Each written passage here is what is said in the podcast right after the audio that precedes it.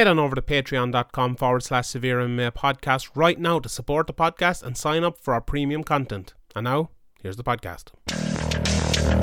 The pride of Limerick, the young man named Sean Sheehan. The MMA media, Don, Graham McDonald. The severe MMA people that are coming to the local shows way before everyone else. I see them coming up and they're getting their shot, and I'm proud that people are coming up with me. Welcome everybody to episode 197 of the Severe. Ooh, getting close to MMA 200 podcast. What are we actually going to do for 200? I wonder. Nothing. The same thing we do every week. Absolutely nothing. Anyway, I'm joined by the Harry Maguire of Irish MMA media, Graham McDonald. I think it's England's Harry Maguire. To be correct. One that could backfire on me really badly, considering Man United are playing Leicester here in about 2 hours' time. Yeah, however, he could just nearly kill somebody last man, and just because he's England's Harry Maguire, he won't get sent off. I actually shouldn't have said that, because now we're just going to talk about soccer. But let's not. Sure, we've calmed down a lot on the soccer talk. In fairness, we actually have, just because Man United are crap now, and you don't like talk football anymore. Oh, what are you? We haven't lost in 2 years. I can't even remember the last time we lost. I don't know. Yeah. You lost 2 points there against the mighty Burnley. We won a point. I love when people say that. Oh, they didn't lose 2 points. They won. I was gone mad after that, and it wasn't so much after that. It was after the next round of fixtures when Chelsea lost, didn't they? Yeah, I was gone fucking 4-0. That was mental. Yeah, and then they won 5-0 yesterday, so you wouldn't know with Chelsea. But anyway, how was your weekend? Yeah. Anyway, this is the first podcast I've done in probably around 8 or 9 months or something, where I've had to actually put a jumper on and stuff. It's been so cold. It's terrible. I hate it. It's a beautiful cold, sunny day. The sun's out. It's freezing. Yeah. It's the fake winter that they tell you in Irish schools. It's apparently, or it's spring. They tell you it's spring now, but it's clearly not. Winter has definitely moved later, has it not, in Ireland? No, it was always this way. I think it's something to do with the pagan calendar or something. They just lied to us in school. Yeah. But anyway, I can't wait till barbecue season comes back. I love an old barbecue. I had a barbecue last week for my girlfriend's birthday, and I'm going to have one later today as well. I'm actually sitting here looking at the barbecue, strangely enough, when you said that. Jesus Christ. How's the whole relationship thing going anyway? They're talking about soccer, they're talking about relationships, they're talking about barbecues. What's wrong with these people? This is an MMA podcast. About 5 people have gone on to me what the fuck is wrong with Graham's Instagram? All he's doing is posting selfies with his girlfriend. What's happened to him? He's changed. Well, have you changed? Are you a different man now? Are you softened now by your relationship? I'm hardened. What was it? Your man, Frimpong. Hardened down below. Do you remember Frimpong? Do you remember Frimpong? He was playing for Arsenal. He was on he was on Soccer M once, and he was soft with the girls, hard with the men. Oh, what a great man. I suppose we better talk a little bit about MMA, and I suppose this big UFC Fortaleza card last night. I actually, one of my friends was slagging me over the way I pronounce Brazilian names, but I'm going to continue to do it. Isn't it weird that we... How do you pronounce the main event fighter, Rafael... Assunção, yeah. Yeah, why... I don't know. I just there seems to be a bunch of different... the commentators seem to be pronouncing it different ways. Wait, what are the other ways of pronouncing? Assunção or Assunção. Yeah, I think it's Assunção though. Yeah. Remember, there used to be a soccer player, I think played for Porto or one of the Portuguese teams anyway, called with that name, and they used to call him Assunção or something. It was something different. I have it on good authority that it's Assunção. Oh really? Oh yeah, because your girlfriend is Brazilian. Oh, there you go. And so what about Marlon Moraes? Is that good? Marlon Moraes. I think that's right. Is it Moraes? Yeah. Yeah. There you go. Well, I want to talk about the semi-main event anyway, as Dave Meltzer would say, before we get to the main event. I have to do this because there's nothing in MMA, and I genuinely mean nothing in MMA, which makes me happier than Jose Aldo winning. Before the fights, I'm not hoping Jose Aldo wins or anything. I don't mind who wins. It's, I look at the matchup and see who I think will win, and that's who I pick, or that's who I'll talk about it. But then when he does win, I was watching it this morning. I went to sleep last night. I didn't watch it live, and I hadn't heard the results or anything, so I just put it on. And when Aldo won, and when he jumped into the crowd, it made a tear fly from the old rock that is Sean Sheehan. Well, I didn't actually cry, but it's there's just something great about it, and I think it's because... people like us, and we talked about this before, and people who've been watching MMA for a long time appreciate what Jose Aldo was how great of a fighter he was.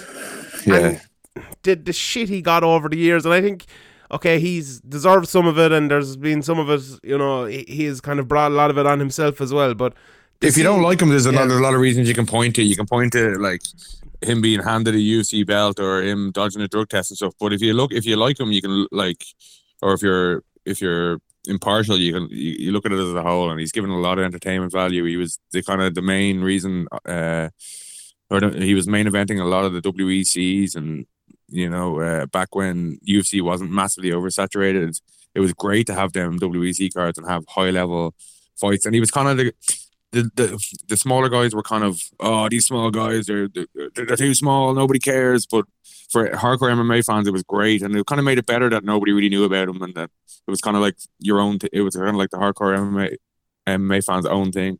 Yeah, like he really was. I tweeted last night, and you mentioned WEC. In 11 years in WEC and UFC, he's only lost to Conor McGregor and Max Holloway. Like, that's absolutely insane. Like, think about all the other fighters who've been fighting that long, and the amount of people they've lost, and even the top fighters. Like, that's actually crazy. He's only lost to two champions, like a champion at 2-8 and a champion who's just, you know, dominated everyone else he's fought basically at that weight since he's won the championship. It's like, it's actually crazy how good he is, and how good he is still. Like, even though he's 32 now, but he's more than 32 in fighting years, isn't he?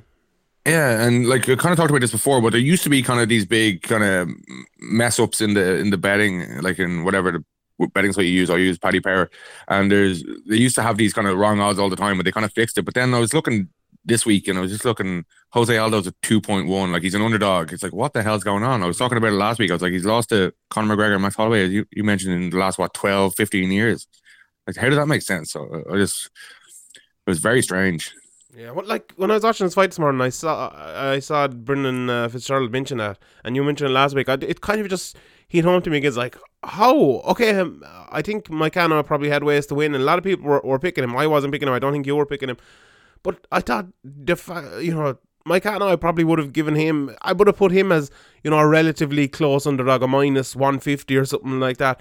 But for Jose Aldo to be underdog, I can't believe it. Like, and just that first round as well. I think if a lot of people watching that first round probably would have, you know, maybe not given it to Mike Hanna, but said it was a close round, or, you know, could have gone either way.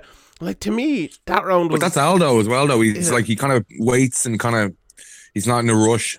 But that was... to me, that was... That was prime Jose Aldo, like. That was top Jose Aldo. He was... Mike Hanna was hitting with nothing. I remember someone after the...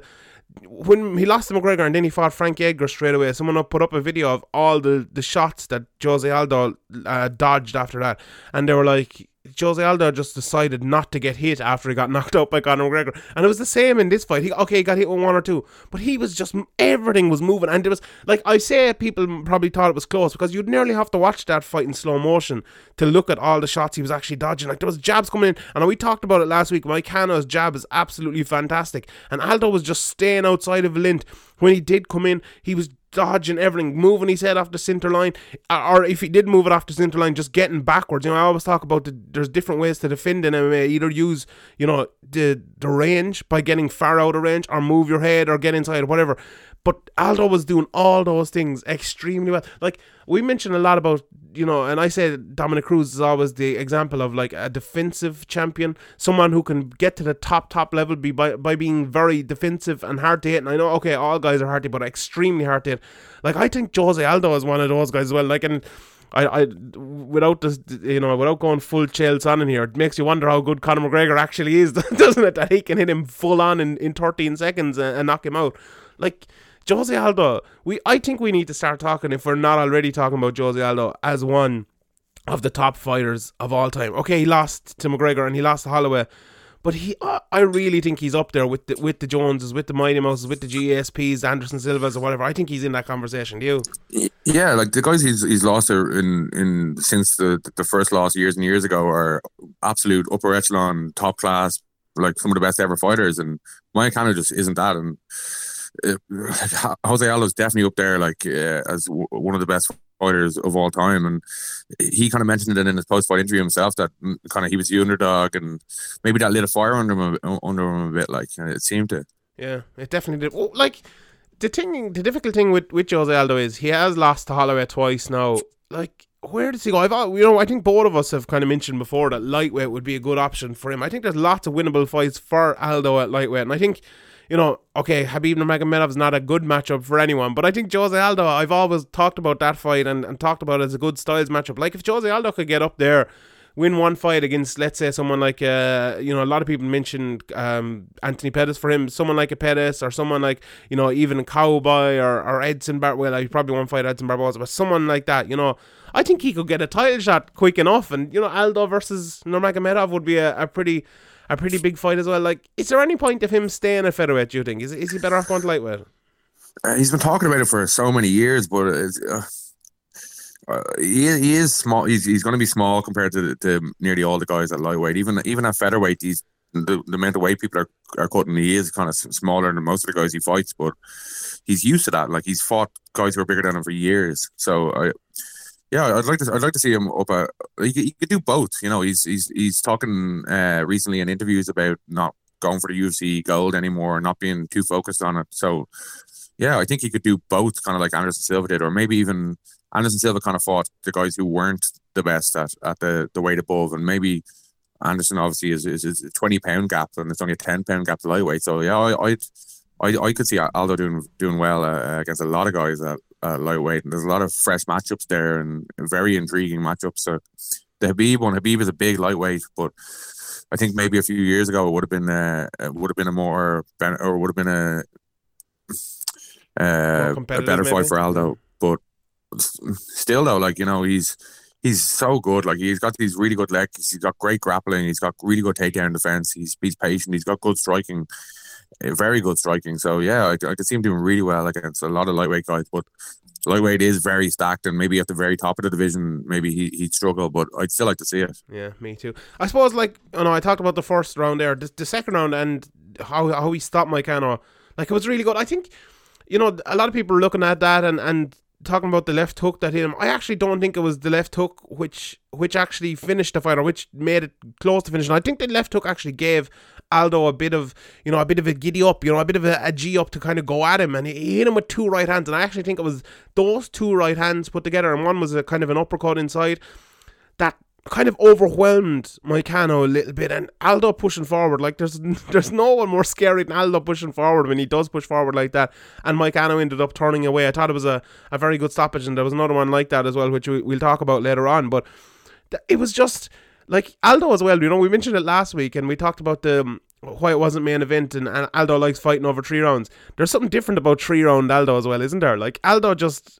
Okay, the first round he came out and he maybe looked him up and down more than he normally would, because Mike Hanna's such a big, tall guy, and he got his time. And I think Aldo realised he was faster than him in the first round, and then in the second round he took advantage of that. But 3-round Aldo is really good as well. And, you know, even you're talking about there going up to lightweight to take on fighters.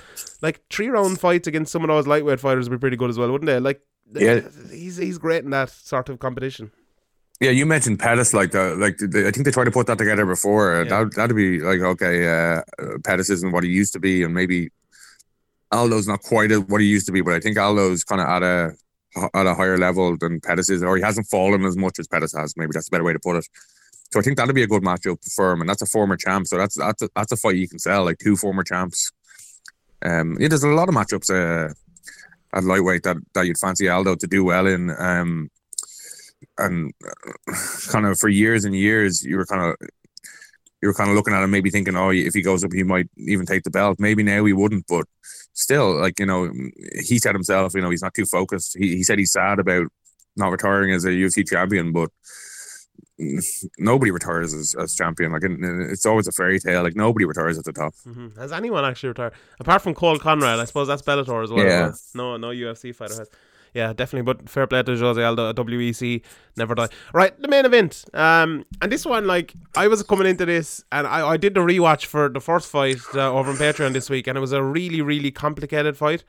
And I was expecting this one to be really, really complicated as well, but it just wasn't, was it? It was just a quick fight, a quick finish. Marlon Moraes made the changes that he needed to make. I think, like, the first fight... Yeah. Go on, tell us what did you think of it, like, compared to the first fight? And it was It was pretty easy for Moraes this time around, wasn't it? Yeah, and like, you know, he had him rocked, and he went for the guillotine, which shows a lot of confidence in his own game as well. Like, a lot of guys wouldn't kind of jump to bottom like that and go for a guillotine when they have a guy rocked. He hit him with two really nice overhand rights, and could have just kept it on the feet and probably finished him. But he has a lot of belief in himself, and maybe the diarrhea Moraes is another one of these mythical creatures. So funny the way the first thing he said was about diarrhea all week. Shit's Moraes. Yeah, we got the runs Moraes. Shit's Moraes is up there with Prime Fedor, Motivated BJ Penn, Motivated C-Level Kane, C-Level Kane, TRT Vitor. Yeah, he's up there. Shit's Moraes. Yeah. It was a good performance. Shit's Moraes. I thought it was funny. That was the first thing he said. It's very funny. It was. Like, to me, after watching that fight, I thought Assunção could have been one who was sick or injured or something. But maybe, like, him having the shits, maybe he thought, like, I need to do this quick. Yeah, I can't go 4 or 5 rounds here. I need to get him out of the way quick. And like, it was, and that's a bit unfair, because I think his game plan was actually much smarter here than it was in the first fight. And maybe it wasn't that it was much smarter than the first fight. It was that, like, he went back and watched the first fight. Like, I talked about it last week. I thought he needed to snipe more, be more varied. And I think it was the variance which actually helped him an awful lot, because the big shot that hit him, the first one, and I actually think it was kind of like the Aldo fight. It was actually the second couple that actually, or the second one here especially, that hurt him more than the first one. The first one kind of stunned him. But like, how he hit him with the first right hand is he threw a feint jab. He actually didn't throw the jab. He went to, he feinted and then he hit him with the right hand. But like, I think normally it wasn't the best feint in the world. Like, normally Assunção would eat that up. He'd have his guard up. He wouldn't eat that right hand afterwards. But I think the fact, if I go back and watch the fight, like, Moraes just did so much different. He was jabbing to the body, he was feinting, he was just throwing jabs, he was throwing leg kicks. He was very, very varied, and it was hard to know what was coming next. And, you know, when he feinted and in through the right over the top and in through the second right, he was badly, badly hurt. And, you know, it was basically,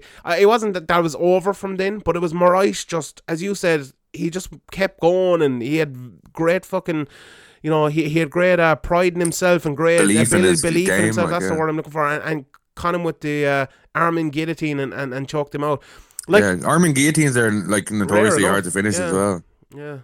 Like, do you think there's anything to him? I know we talked about it a little bit last week. Is there anything to, like, you know, the octagon jitters in the first fight, and maybe him not being able to pull the trigger as much as he normally would? Like, Moraes is a guy, and, you know, you've watched him more than anyone watching in World Series of Fighting and stuff. He's a guy who's, like, known for pulling the trigger, isn't he? Like, people are, you know, comparing him to Justin Gaethje and stuff. Different style of fighter, but similar, like, violent sort of fighter. And it was kind of odd in the first fight that he wasn't able to do that. Do you think, like, it was his first UFC fight, and that's a lot got to do with it? It's hard to know. Like, some guys say, "Oh, it doesn't exist," or some guys say, you know, UFC jitters are bullshit, and some guys say cage rush are bullshit. But it affects some guys. It doesn't affect other guys. Maybe it was just a case of you know, he's been in World Series of Fighting, and he's here to prove himself, and it adds a bit of extra pressure, and maybe that was it. But it's really hard to know. Maybe if Assunção had a dodged or had of managed to fight off the arm and guillotine, maybe it would have turned into a typical Assunção fight, but it didn't. And it's really hard to know if UFC jitters came into it, or if it was just he made adjustments from watching the first fight, or he saw something in Assuncão's game that he's like, oh, if I do this is going to work. Or maybe he even figured it out in the first fight, but, you know, didn't have the pop in his punches because he'd already gone a couple of rounds by the time he figured it out. It's always hard to know, but he definitely looked...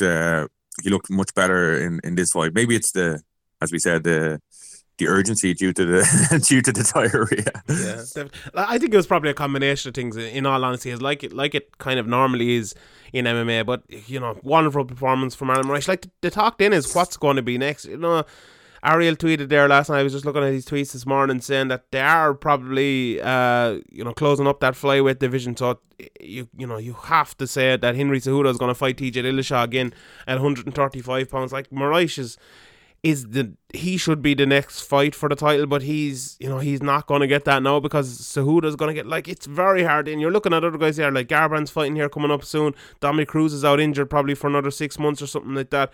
You know, Jimmy Rivera, John Lineker, Aljamain Sterling. He's already knocked out Aljamain Sterling. You know, it's a it's tough to know where Moraes goes. Like, Moraes is probably not the type of guy, but would he be probably right to just sit out and wait now and let's get that fight done, and maybe in eight months' time? When is Dominic Cruz meant to be back? Or he's still a good, you can't really wait on Dominic Cruz though, because he's just so injury prone, and he's not going to rush back either. He's too smart to do that. But like, he only had surgery maybe a month ago or something like that, and I think it's a 6 or 8 month thing. So he's going to be a long time. Like, it's a difficult. What about Cody? The Cody fight. Cody's fighting coming up here. He just had the fighting Pedro Munoz. Yeah, so it's close enough that they could kind of scheduled him in for 3 or 4 months time. Yeah, true. That is true. Yeah, I'd like to see that fight as well. It'd be a good fight, you know, two hard hitters. Like, that's probably a fight. If I was Cody's manager, I'd be telling him, as long as Cody wins. Yeah, so long as Cody wins. Yeah, and maybe, you know, Munoz would be the one if he didn't. But like, for Cody, I'm like, no, your chin isn't the best in the world. You're trying to work on your defense. Probably best to stay away from Marlon Moraes. But if I'm a matchmaker, it probably is. You know, that probably is the one I'm looking for. But you know, I suppose it's, you know, we talked a lot about lightweight and stuff there recently, and waiting for this core thing to finish, which we'll talk about later on. But it's a similar sort of thing here. You have to wait and see where this whole flyweight situation goes. Will Cejudo actually fight Dillashaw? Will he come up and fight, or will 125 be saved? So that's, you know, I suppose there's no point even discussing it until then. But you know, I say Moraes is probably going to be looking for a fight in between now and a championship fight, and you know, I think he deserves it at this stage. But moving on here, another big Brazilian win, and probably the easiest win on the whole card. Demian Maia against Lyman Good, just blowing my whole prediction out of the water here. He just comes in, forward pressure, takes Lyman Good down. Good does actually a good job of defending on the ground, gets back up, but Maia keeps a hold of him. Maia's relentless though, yeah, with the takedown attempts, and then once he got the back, it was kind of a matter of time. And Lyman Good actually did well to fight the hands for the rear, on the rear naked choke for a while, but Maia he's been there so many times. It's kind of his speciality. Is once he takes it back, you're kind of goosed. Yeah, like one good thing here as well, and I suppose it's good to mention, Michael Bisping. You know, usually I rarely hear something from UFC commentators that, and okay, maybe Dominic Cruz is the one exception, but that makes me think, oh yeah, that's 100. Like, that blows my mind. You know, we've been watching fights now for fucking 10 or 12 years or whatever it is, and you know, you've kind of heard everything at this stage. But like, Michael Bisping in this fight made a great point, because he, you know, when Maia took Lyman Good's back, as you said there, he was fighting the hands very well, and I agree with you, he was, and I was like, you know, keep doing that. Just keep fighting the hands. Keep working. You know, we've seen it done before. Gunnar Nelson did it. And okay, he's not Gunnar Nelson, but he was doing very well. But Bisping said he needs to, like, spike him on the head. He needs to do something radical to get out of here. And I was like, yeah, something drastic. Yeah. You sit there and wait. It's just a matter of time. Yeah. And I was like, yeah, he's doing okay. And then, oh no, he got choked. I was like, yeah, Bisping is 100% right. Like, there's different situations in there when you have different guys on your back and you're in a different sort of ability in that situation, and you need to do something. So I thought that was very good for Mike. Like, most lads maybe wouldn't say that. They'd probably, you know, say do your fundamentals, keep defending, keep fighting the hands and doing this. But yeah, I think this is elite level. Yeah. Once he has the back, it's really the elite at finishing from there. Mm-hmm. Yeah, so like, I think we got a question in maybe last week, or got even if he doesn't get his hands under the or doesn't get his arm under the neck, he can pop your head like a pimple, like he did to Rick Story. Yeah, like, it's Maia's not finished yet, is he? He's still, like we were talking about last week, this could be the end of, like, I think Lyman Good had ways to win this fight as well if he was able to push him back, whatever, but Maia just came out, looked confident, you know, for a guy who's lost a good couple of fights recently, pushed Lyman Good back and took him down. Like, Lyman Good's a good fighter as well. I think people, no pun intended, people need to realise that if they haven't watched him a bit, like, and this was a good win from Maia, so he's like, and I know Maia will always be a great fighter if he can get a guy to the ground, and obviously get him in that position, he's going to be favourite in most fights, but it's not that easy to do that. Bisping mentioned it as well, like, Bisping did a good job and in the fights. He mentioned that, like, you know, backing up against the cage like Lyman Good did is just terrible. Mm-hmm. It's bad news against somebody like Demian Maia. But you know, if you step forward as well, Demian Maia has, like, maybe he's not the best at double legs or single legs in the middle of the cage. But if he gets you up against cage, he'll trip you, or he'll just get you down in some way. He doesn't even need to get you down. He just needs to get you off balance, and then he's kind of jump on your back, lock in that body triangle, and you know, he showed against Gunnar Nelson. Just like, Gunnar Nelson is this, like, really top level grappler, but Demian Maia showed in the fight that he's on another level. Mm-hmm, 100%. Okay, maybe the most controversial fight of the night: Charles Oliveira versus Charles Oliveira, David Teymur. What are your calling his own timeouts. He's oh my god. The ref was terrible as well. Like if the ref thought it wasn't, if he was touching the fighters at one stage or very close. Oh, terrible! And he called his own timeout. He let him have his own timeout, even though the ref did. Bisping said he looked back on the tape and it was an eye poke, but the ref seemed to think it wasn't an eye poke, but did seem to give him the little bit of a timeout. It's just terrible refereeing, but so the fight, every fight is with Charles Oliveira, something like this happens. Yeah, there was like a number of different things from the referee here. Like the second eye poke, as you mentioned there, he didn't see it, so you can't give it. As you mentioned, Charles Oliveira just like called his own timeout. Then the finish as well. Like I think, you know, people are always giving out to me now because I said the TJ Dillashaw fight was an early finish and I can't call any finish. But this was the exact opposite of that. This was a fighter clearly not defending himself intelligently. He Teymur turned away. The ref just let Oliveira punch him from behind as Teymur just moved away, just turtled up, was doing absolutely nothing. Teymur got hit like 4 times and he's like, oh fuck, I better start defending myself. He's not going to stop this. Turned around, hit him a couple more times and then he had to stop it. Like it was just terrible refereeing, and you know, Jerome Valel is a constantly terrible referee and we've lost to him, but god, he was so awful. Like Teymur is like the eye pokes as well. As the first eye poke, it looked like he was giving him. It was a bad eye poke. It was a very bad eye poke, but it looked like he was giving him 5 minutes. You don't get 5 minutes. Brendan Fitzgerald said it on the commentary as well. You don't get 5 minutes for an eye poke. You only get 5 minutes for a low blow. That's why the referee is usually brought in on eye pokes, to kind of give him time to say, are you okay? Just look at him. And the ref kind of did that as well. He walked away, but the ref should be there in with the doctor. Is he okay? Is he okay? Check him.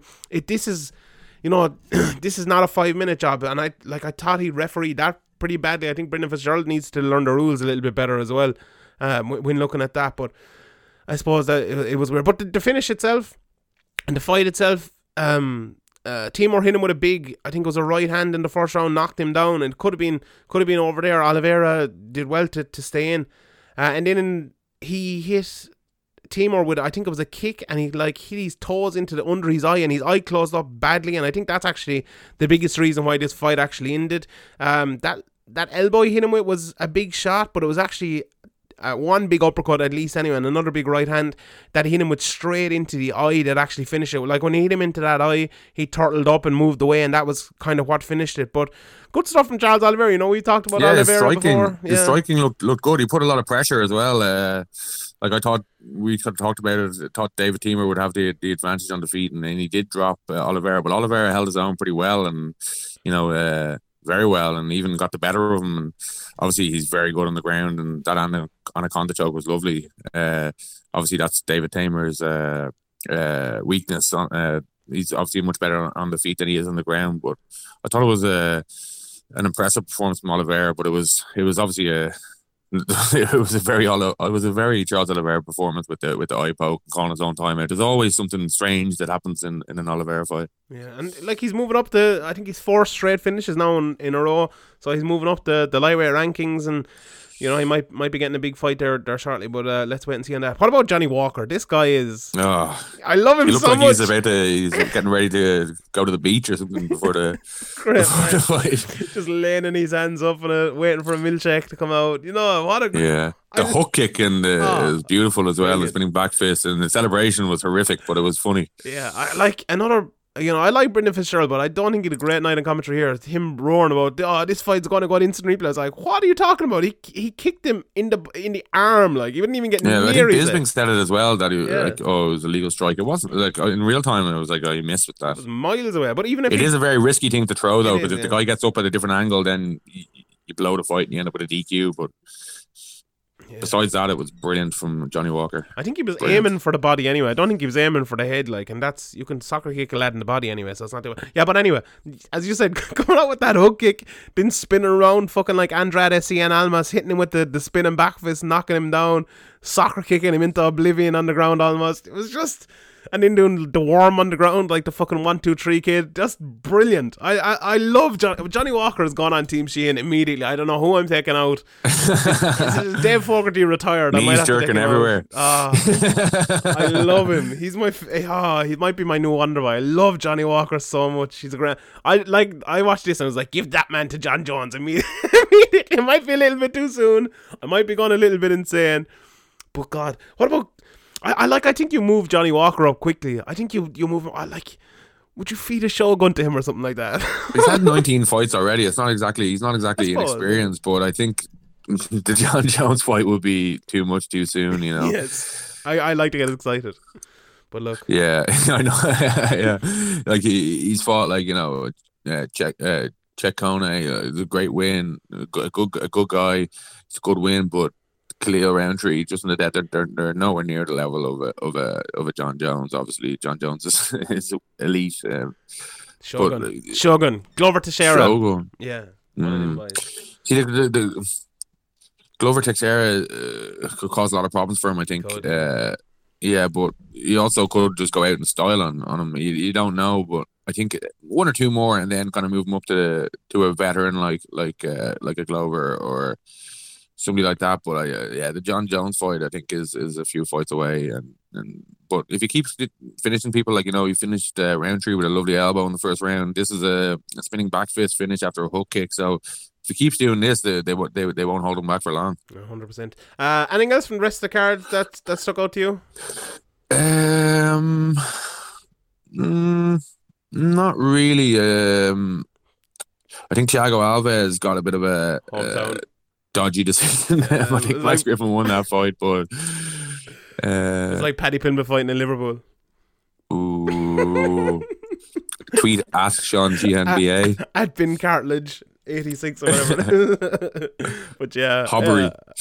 You don't normally see hometown decisions, but in Brazil you do the odd time though. I think Brazil is the one place on earth where you do get a bit of hometown decisions. Yeah, that was. I think it's because they're so passionate enough, and they do go mad for every strike that their guys land, and they do show great support for them. So it is the judges are human and stuff, but I do think that was the wrong decision. Yeah, what about Suriname? Derek Lewis, Jairzinho Rozenstruik winning against he beat Junior Albini in the second. He's supposed to be a high level kickboxer. I don't know, but. In that first round, he literally was CM Punk levels of badness, just maybe the worst fighter I've ever seen in the UFC.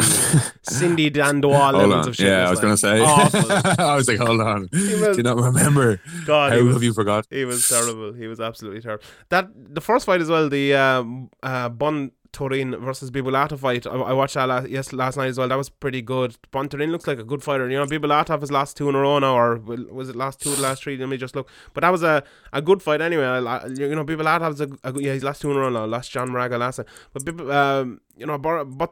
Bontorin looks like a good fighter as well, and definitely one to watch out there. Although Flyweight's disappearing, so he's probably not one to watch out. So. Just forget about it. Yeah, it's such a strange situation. It is a strange situation. All right, let's move on here. Before we get to next week's UFC card, Bellator are going to be in Newcastle next week with a pretty good card. We have Patricky Ferreira taking on Ryan Scope. Aaron Chalmers is back here against Corey Browning. Your boy Fabian Edwards takes on Lee Chadwick, Terry Brazier, Chris Bunyard. Good card enough, isn't it? Yeah, it is. It's a step up for Fabian Edwards. Lee Chadwick's fought some really good guys over the years. Okay, maybe his record is up and down, but he's fought obviously Ronan McKay from Ireland. He lost to him, but he beat Carl Pendred with I think it was a first round knockout. I know that was 9 years ago or 8 years ago or something, but he lost to Chris Fields. He fought Jack Marshman, lost to him. These are all years ago, but he's he's been around. He's experienced. He's fought some really good guys. He beat Victor Chang in his last fight. Tommy Quinn, standing guillotine against Tommy Quinn. So he's a good bit of experience, but I just think Fabian Edwards is next level. Yeah, Fabian is hopefully be able to watch this fight, but well, Aaron Chalmers tweeted that they're working on a TV deal, but it's kind of I'll believe it when I see it, and they have a press hopefully conference it won't be tape delays and stuff, or who knows what they're gonna do. It's just. I have a feeling what they're going to do is they're this 6-fight series is probably going to be on 5 Spike or Channel 5 or something. or MTV maybe or something like that. And then like we're still not. One of the channels that like most people in Ireland have who have UP or what is it called, Virgin Media won't be able to watch, yeah. And we'll be getting inundated with angry tweets, even though we can't do anything about it. Mm-hmm. Just typical Bellator, yeah. UK card. Look, hopefully, maybe they'll be on Sky Sports. You'll never know. Maybe they'll announce it. They're in the press conference in the Viacom studios, so they're it's probably not. It's probably hopefully, like if it was MTV, it'd be fucking brilliant. Like, but well, Aaron Chalmers being on the card does give it a little bit more hope, I think, for getting some kind of decent TV deal because he does draw interest, but. Just if it's only believe it when I see it. If it's only this European series though, it's actually a waste of time. Like they might as well not have it on because we're still missing. But we're not getting anything extra. We're just getting the Bama cards, and these are basically Bama cards, and you know, especially the Ireland one. But this one, at least this one has Patricky on it. The rest of them, it's just the Bama card, like basically, you know, Cage Warriors card or whatever. So it's like it's we're not getting anything. We're actually getting less because we're getting less Bama cards probably. Well, you have people like, you know, okay, Lewis Long and Jimmy Wallhead and Colin Fletcher's on the prelims and Dominic Woodings has a lot of potential. Obviously, he's early in his career and he's fought some good guys already. But yeah, Tommy Quinn's on the card as well. So there is some good fights there, but will we be able to watch them as you mentioned earlier? Maybe I really hope Fabian Edwards deserves to be showcased, and hopefully because Aaron Chalmers is on the card, like a lot of people are pissed off throughout the 2 years roughly that Chalmers have been fighting. They pissed off at him, but he does garner interest, and people like Fabian Edwards can benefit from that. Mm-hmm. Yeah, definitely. Like, you know, I think we've been kind of very complimentary of Aaron Chalmers. A lot of people haven't, and you know, a lot of people talking shit about him. But I think you need to understand what Aaron Chalmers actually is. You know, he's a guy who is famous, and he goes out and he has a couple of fights, and that's it. You know, maybe he'll move up. I was talking to someone about him the other day, and they were saying, you know, this guy has been fighting and training for a long time. You know, he's not fighting the best guys in the world or anything, but. You know, he's not. But if he wasn't Aaron Chalmers, if he was just Aaron Chalmers, random guy, random fighter, people wouldn't be like this. And he's not saying, you know, he's honest about it himself. He's not like if you're 1-0 or 2-0 or 3-0, you're not going to fight just because you're known to people. You're not going to fight like, you know, one of the best fighters in Bellator have. Like it doesn't make sense. Okay, this guy Corey Browning. Isn't exactly, you know, I haven't seen him, but he's 4-2. He isn't exactly brilliant or anybody. He has a win over Kevin Ferguson Jr. and you know, it's a guy who people have heard of, so he's not exactly like guy off the street, like, you know. Mm-hmm. So it makes sense to me to do this, and as I said, it brings eyes to people like, well, as long as they do get some kind of TV deal, or even just stick it on YouTube on a stream for a fiver or whatever, or even for free or whatever, and people will watch just out of interest. People who hate Aaron Chalmers want to see him lose, they'll watch. People who like Aaron Chalmers will watch. People who just have heard of him and they're flicking through the channels, they're like, oh, this guy's from Jersey Shore, let me just, what's going on here, you know? Mm-hmm. And then maybe they should have, the bout order I'm looking at, they have Fabian Edwards before Chalmers. That's, I think, a bad decision, but maybe that's wrong because, you know, the Bellator running orders are always they're never correct. Like you tune in at a time to watch a fighter, and it's usually not the right order. Yeah, 100%. All right, let's move on here to UFC 234 next week, which is going down in the Rod Laver Arena in Melbourne. Is Rod Laver not like the tennis player dude? Is he?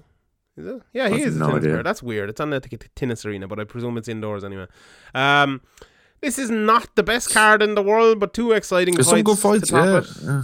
Oh, like anything after the top two fights that are good. I like Kai Kara France. I think he's a very good prospect and all that. Lando Vanatta. He's fighting early prelims. Yeah, he's fighting a guy who's 6-4, but like, you know, Lando's always good fun. Nearly always good fun to watch. Besides that, Sam Alvey's fighting an undefeated 9-0 Australian guy, or Jimmy Cruz. Yeah, he's been pretty good. He fought well in his last UFC fight. Yeah, so he's pretty good. Hani Yahya as well versus Ricky Simon. That's a pretty good fight, or Ricky Simon, or whatever you want to call him. But Hani Yahya, he has a good win, like over Paul Craig. Like, you know, he submitted Paul Craig.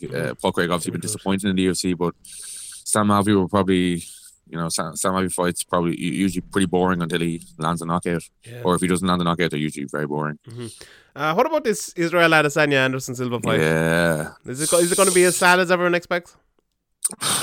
With Anderson, like, he can land something out of nowhere, but the speed isn't there anymore. Even when he was on the at the top, he was 40, you know. I hope it's not just a complete... I don't know what I hope happens here. It's a strange one. These guys that I've been watching for years and they come in, I just hope it isn't sad.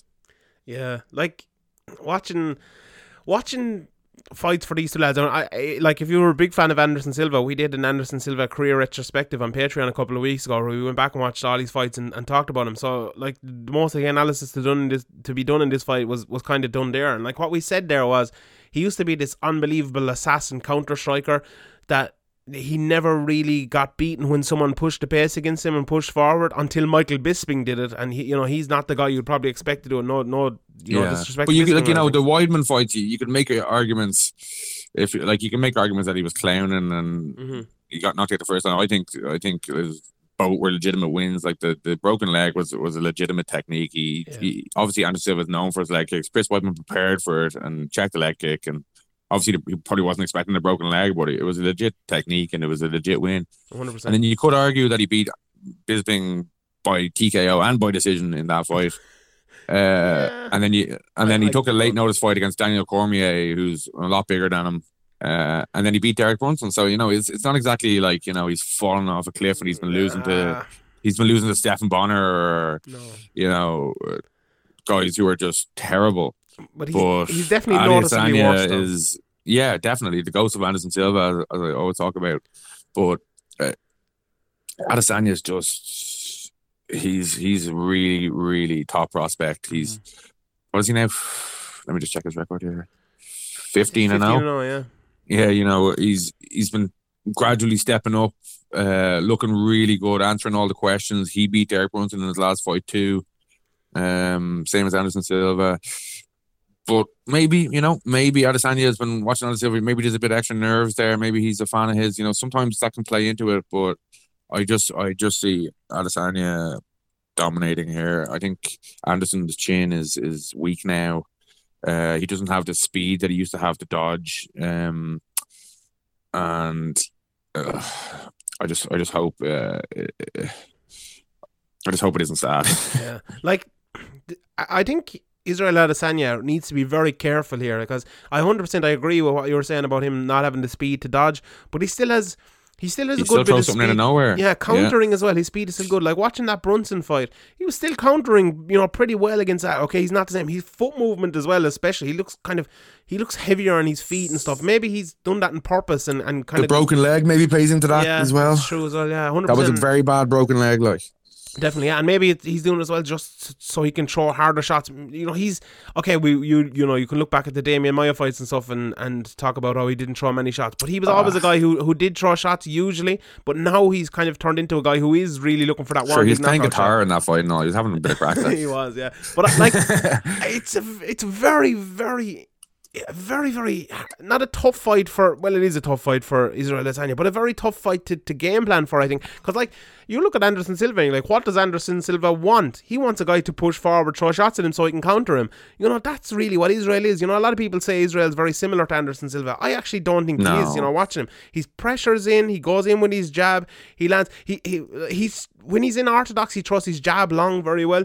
When he switches to southpaw, he throws that straight left, very good, straight down the clinch. One thing he is very like Anderson Silva is the knees in the clinch. When he gets in the clinch, he catches you in that Muay Thai clinch and he throws knees very, very hard. So that's what he's like him. But, if he's throwing that jab a lot and Anderson Silva can see that jab coming and he can counter it, that could be trouble for Adesanya as well. So I wouldn't rule Anderson Silva out totally, but... He is nearly 44. He'd be 44 in 2 months as well. And we always talk about how quickly the game moves on. And is Anderson training? Has he got the same motivation to be training as hard as Adesanya? I highly doubt it. I just hope it isn't really sad. But I think, bar some kind of crazy Anderson Silva knockout, which I don't see happening, it's probably going to be sad. Yeah, like I think I think the jab is in lots of fights is obviously a main factor, but I I especially think it in this, like if Adesanya can start landing that jab, doesn't need counters and hits Anderson Silva after it, maybe one or two after it, I think it's going to be, it could be a quick night for Anderson Silva. It could be big trouble. But you know, I'm actually looking forward to seeing this fight. I think this fight made. But if you do make a couple of mistakes, yeah. Anderson Silva could capitalize. Like you can never forget how good Anderson Silva was. But I just don't see it. I just don't see this going well at all for Anderson Silva. Yeah, me neither. Sadly. What about the main event? Kelvin Gastelum versus Robert Whittaker. This feels like this fight has been in the works for like 2 years, and it's finally happening. Good to see Robert Whittaker back, and it's an interesting enough fight, isn't it? Yeah, it is. I think both guys obviously fought down a weight before, but I think Whittaker is the bigger guy, and he's okay. They've both been up at it's not their first time up there, so I don't think that's going to play much of a factor. Or up at middleweight. But Robert Whittaker looks so good against Romero and Sousa, and you know, Derek Brunson. Derek Brunson has been brought up for a lot of losses in his last 5 minutes. but you know, he's been out for a while, and how long has he been? When's he last fought? Like Romero was what? Let me see here. It was what, 8 months ago. Yeah, he's had a few injuries, but I just think his game has been developing really, really quickly, or making good strides in between fights, and his wrestling has come on a lot, and his striking is unorthodox, and it's hard to get his timing. So, but Gastelum's kind of hit and miss as well. Some fights he comes in and looks in great shape, and sometimes he comes in and looks like he hasn't really trained that hard. But I obviously this is a huge fight for Gastelum. I guess that he'd be ready for this, but I just think the skills and the well-roundedness and the unorthodox striking of Whittaker is going to be too much here. I think it probably will be as well, but you have to say about Kelvin Gastelum, he is a guy who rises to the occasion. He wins lots of these big fights. Okay, sometimes he's very off nights as well, and he's one of those guys, but at his best, he's really, really good. If he comes at his best, it's going to be a great fight, but if he doesn't come at his best, he'll probably get beaten pretty easily. Like, this is kind of the classics, kind of soupaw versus orthodox, the constant pressure against the kind of the timed pressure. Like Gastelum is the guy who puts on constant pressure. He's a loose front hand, throwing that jab in behind the throwing combinations, getting in the clinch. Like he's very, very good takedowns and very good in the clinch. If someone tries to take him down himself, his takedown defense isn't that good. So maybe that's something Whittaker does, but unlikely, I'd say. For Whittaker then, he's the orthodox fighter. He's a very low lead, like Gastelum. He pressures as well, but his pressure is more on and off. He pressures, and he always throws with combinations. Like Gastelum could come in, he'll throw one jab and he'll move his front foot and throw another jab and then maybe two, throw three or four. Whittaker always comes in, jab, right hand, jab to the body, maybe leg kick, maybe starts with leg kick, comes in with a shot over the top. You know, always different combinations and then well timed as well. Like the thing about this is, like, I talk about Gastelum's pressure, and okay, you know, to mention Derek Brunson again. Derek Brunson almost had, you know, he had Whittaker in trouble. He didn't almost finish him, but he was, you know, he was pushing Whittaker back. He hit him with one big shot, and Whittaker hit him with a counter and finished him quickly after. But, you know, if Gastelum looks at that fight and come on and put on the pressure, his takedowns are pretty good. Now, Whittaker's very, very difficult to take down as well. But if he can land some big shots, Gastelum hits hard. Look, we saw what he did against Michael Bisping, knocked him out. He hits like a truck. So Bisping came back way too quick for that fight as well, though. But yeah, no, your point still stands. But I think that's worth mentioning. Yeah, definitely. But like this is a very intriguing fight. Like if Gastelum comes at his very best, it's very, very intriguing. Now Whittaker is a guy as well, though. Whittaker isn't near his prime yet, I think. Like we saw Whittaker in tough smashes not that long ago, and he's improving and improving and improving. So Gastelum could come out at his very best, and Whittaker could absolutely destroy him here. So keep that in mind. It's a very interesting fight. I favor Whittaker because I think he's one of the best fighters in the world. I think he's great. But Gastelum is no joke either. This is a high-level fight. Really, really good. You know, two guys as well who are probably not cutting any weight. Both have fought at welterweight, so they're fighting for the middleweight title here. So it's, you have two guys at their very, very best, not in, you know, holding them back or anything like that. I think Whittaker has gotten bigger since then. I think he probably does cut weight now, but it's not like drastic, yeah. Yeah. So yeah, I'm really looking forward to it. Should be a good, fun fight, and let's see who wins. Let's see. All right, a couple of more things here. We talked about Bellator. Okay, this Nevada State Athletic Commission hearing the last day. I know we did a podcast on the whole Conor McGregor thing, but let's just touch on that. Or actually, while you mentioned Conor McGregor, what about that Kapoza Grabovic Hitman posted this McGregor clone? very same as him. He's good as well. I thought he was good. Even the way he entered the cage and waited for the bell to ring. It's so strange to watch. It was really odd. It's the oddest thing I've ever seen. I was like, is this a film or is this a clip from the documentary with like a Bellator stream or something that we're looking at here? It's like, it's the weirdest thing ever. He's good though. Like, imagine if he ended up in the UFC and he ended up fighting McGregor. That'd be insane, wouldn't it? Who would win? He must have been like studying McGregor when he started training. I don't know. It's so strange. He's not studying McGregor. He is McGregor. Like, it's not that there's lads with similar fighting styles. This is not. He's got the beard. He's got the hair. Like, it's just so strange. He did. He's like his little turn. He's like he's praying with his fisting when he comes into the octagon. Even the way he kind of pulled his punches back in, when McGregor's kind of getting really confident. It's just so strange.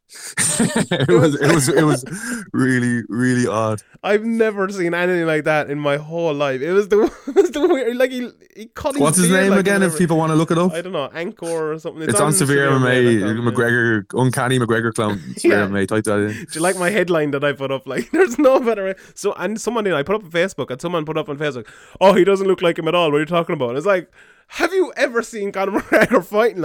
It's the exact same as him. It's amazing as well how well he did it. He was throwing those shots really well. Okay, the guy he was. That's the thing. He must have I'm thinking that he not must have, but I'm thinking that he probably started training MMA with that in mind. I don't think he started MMA and then started developing this. It looked like he's from day one that he started MMA. He was trying to replicate McGregor. Maybe he was. I don't know. Maybe he was a striker before. I don't know anything about him or whatever. But it seems to me he from day one of his training, he probably was trying to replicate Conor. It's weird though, because you'd expect a lad to do that to be absolutely shit, but he looked good. It was I don't understand. Well, the guy he was fighting looked terrible as well. So we'll see it. So. But he's gonna. He's kind of making a name for himself. People, there's a lot of interest in that, and maybe when his next fight comes along, he'll probably get a lot more interest in another random 2-0 guy or whatever. So maybe it'll work for him. Yeah, Morris Adorf is his name. Grabaka Hitman tweeted out, but it's up on severema.com anyway. We can check it out. Yeah, if you're not following Grabaka Hitman Kapoza on Twitter, you're missing out. Definitely legend, great man. But this whole Conor McGregor Khabib thing. I'll read Ariel's tweets here. Conor McGregor has been suspended 6 months and fined $50,000 for his role. Khabib Nurmagomedov, his suspension ends on April 6th. Khabib Nurmagomedov suspended 9 months and fined $500,000. The suspension can be reduced to 6 months if he cooperates in the filming and distribution of an anti-bullying PSA. It sounds like he won't do that, though, because he's said he's going to wait out for the year that his friends or relatives got suspended for. But Dana White didn't say he would do it, but... Dana White, come on! Don't believe his lies. Zabiria Tuhugov, then Habib's teammate, has been suspended for 1 year and fined $25,000. And Abu Bakr Nurmagomedov is suspended for 1 year and fined $25,000 as well. Because we're doing a podcast on this, quick rundown. A bit harsh on McGregor, although it isn't really much. Khabib, maybe the fine is a little bit harsh. But I don't think you can take into account how much money the fighter has, himself. I'm talking about Conor here, $50,000 for that is just ridiculous. For any other fighter, nearly any other fighter, bar the top 10, 15 fight, that's a huge amount of money. That's more than their purse. It just seems very over the top, but Conor probably doesn't care because to him it isn't. But I don't think that should be taken in. That should be taken into account. You're not just going to stand there and get swarmed by people. Mm-hmm. But this is a strange one. This I'll just mention again. This whole first punch, Zapruder film shit is just the stupidest. It doesn't matter, but even if he did throw the first punch, you're not just going to let somebody run into the cage and just punch you. Okay, before he threw the first punch, Khabib had jumped out of the cage on top of his teammates. Khabib's corner had jumped into the cage. Yeah. Fucking Finn Balor style. His teammates had run in, jumped Jose Aldo over the cage. Actually, Jose Aldo did a similar thing with the Invisible Man. I love when Jose Aldo does it though. Oh, I love it. He's a great man. But yeah, Khabib's teammates ran into the cage, went after McGregor. He was well in his rights to protect himself and throw a punch at him, 100%. Now, okay, they want to ban him for a few months or whatever for that. I think it's fair enough. You can't be punching people either, but I wouldn't have. I think the weirdest thing about the whole Kangaroo Court Commission thing was trying to ban or talking about banning fight promotion. It's just what are they talking about? Mm-hmm. Yeah, that was odd, wasn't it?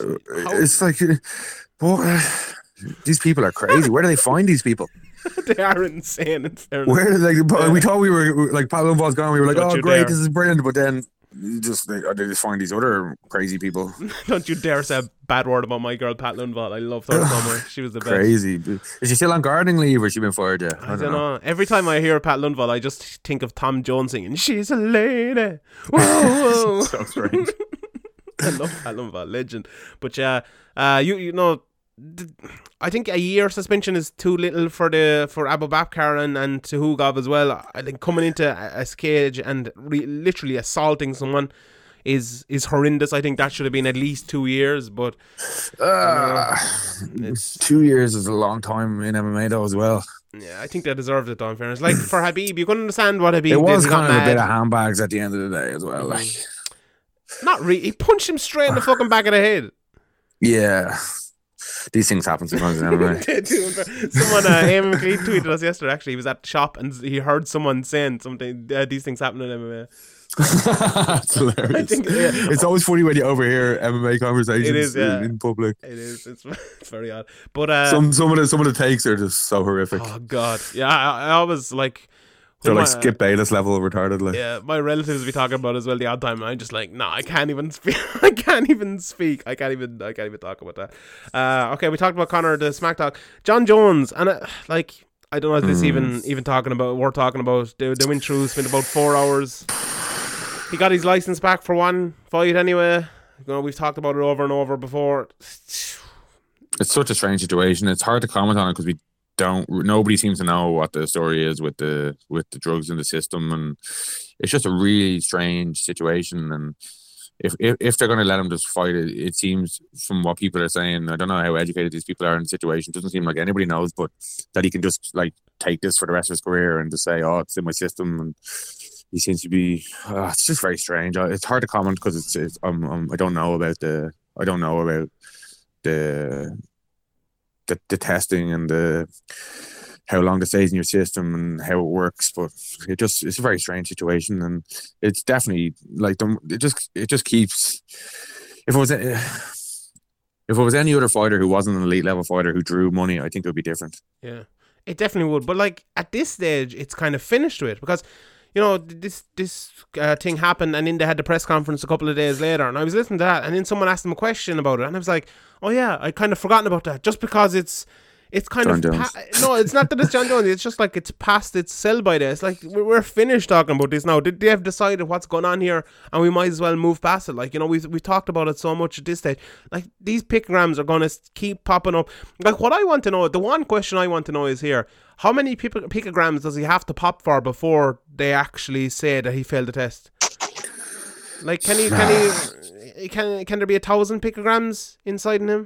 Or like, I don't know. That's what I want to know. Like, because the problem as well with all of this is they're basing it on. The problem is nobody seems to know what the hell's going on. Like, yeah, they're basing it on science that doesn't exist. They're basing it on one test. Like, you know, if you went out and drove a fucking Ford Mondeo. And you said, oh, I got it to a top speed of 94 miles an hour. Would you say for the rest of time that, oh, the top speed of a Ford Mondeo is 94 miles an hour? No! You'd go out and get a professional driver to do it. You'd do it fucking 30 times to get the top speed every time. And in that, you can write down in the leaflet, that's the top speed of a Ford Mondeo. That's how things are done, like. And even more so with fucking science and important things like this. One guy did it. Here, what are Ford paying you? Nothing. They should be fucking paying you. They should be paying you. But like it's crazy situation, but that's the situation we have, and we might as well just move on. Like it's kind of pointless. But anyway, all right, I think that's all our topics. Let's answer a few questions here. We didn't get that many questions in this week because we're doing the podcast so early, and because Patreon was down yesterday as well. So, but it's back up now.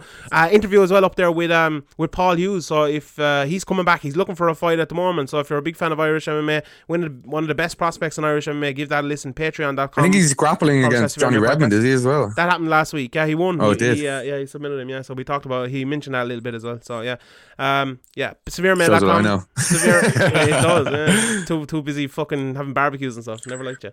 Apparently that jiu-jitsu tournament was a complete farce altogether. Half the lads didn't show up. There was like 4 people there watching. Apparently it was really 4 bad, people. That's good for the jiu-jitsu show, isn't it? Oh, I'm going to get so much hate. I'm sorry. Johnny Jitsu, by fair play to him. But even people who do jiu-jitsu talk about how boring jiu-jitsu is to watch. Like, come on. It's definitely the most boring thing on earth. Who wants to watch it? Like, especially gi jiu-jitsu. That's the pointless thing in the world. Just, oh, yeah, I'm going to choke you out with your fucking jacket. Yeah, oh, yeah. Get over it. No. Gonna get so much abuse. Paul Brown here is gonna tweet me and call me a prick or something, but I deserve it. He's right though, in fairness. He is dead right. So I'm gonna answer most of the questions on the Q&A. Do you know what? We'll make the Q&A free this week. So Tuesday morning probably, if you want to send in a few more questions, we'll make the Q&A free this week. Over you trying to make up for your jiu-jitsu comments? No, well, peace offering. It's probably been more shit talk on jiu-jitsu here. Let's answer a couple from Twitter. So, Mr. Bodge, is there a worse place for judging than Brazil? It has to be up there, doesn't it? Like, the guys are brought in, I believe, from the UFC bring them in. It's just the crowd, I think, influencing people and influencing the judges. But yeah, there does, like, historically there was way more terrible decisions, but it does seem to still be lingering there a bit. Mm-hmm. I can't think of off the top of my... Well, there probably is more bad decisions certainly in America just due to the volume of cards, but ratio-wise, I think probably, yeah. They're probably... Brazil is probably the worst for bad decisions, but it's not a dishonest Brazilian thing. It's judges being influenced by crowd noise, I think. Mm-hmm. Mr. Podge as well, last friend of the podcast, great man. What's next? Will Brooks is a free agent. Where would you like to see him? Would you like to see him back in the UFC? Back in Bellator, maybe? Yeah, I'd like to see him back in the UFC, but to be honest, I'm not really too bothered either way. Yeah, me neither. The excitement behind him is kind of gone, in my mind. Eamon McLean asked for your thoughts on Bisping in the commentary booth. What do you think of him? Yeah, I thought he was good. Yeah, I think he'll get better as well. I think he's good. Yeah, I think he's good on the desk as well. Like, I think he's not afraid to say what he thinks, which is a problem, I think, with a lot of guys who do these... do these commentator and desk jobs. Mm-hmm. And last question here, Donald Kelly over on Facebook. Who would you like to see Johnny Walker fight next? I'm just looking at the fighter rankings there. We'll go from 15 up. Nikita Krylov, Misha Sorkinov, Shogun Hua, Glover Teixeira, OSP, Jimmy Manuwa. What about Jimmy Manuwa versus Johnny Walker? See, it'll probably be like headlining a EMEA card and people will be giving out. So I'd love that though. Bring that to Ireland. I want that. Ilir Latifi. Ooh, I don't know. That might be a bit too soon for him. Although I'd fancy him to win that fight. But what's Ilir's nickname again? It's like the hammer, or no, the sledgehammer. There you go. The sledgehammer. Yeah. So yeah. Sorkinov would be a good fight as well, I think.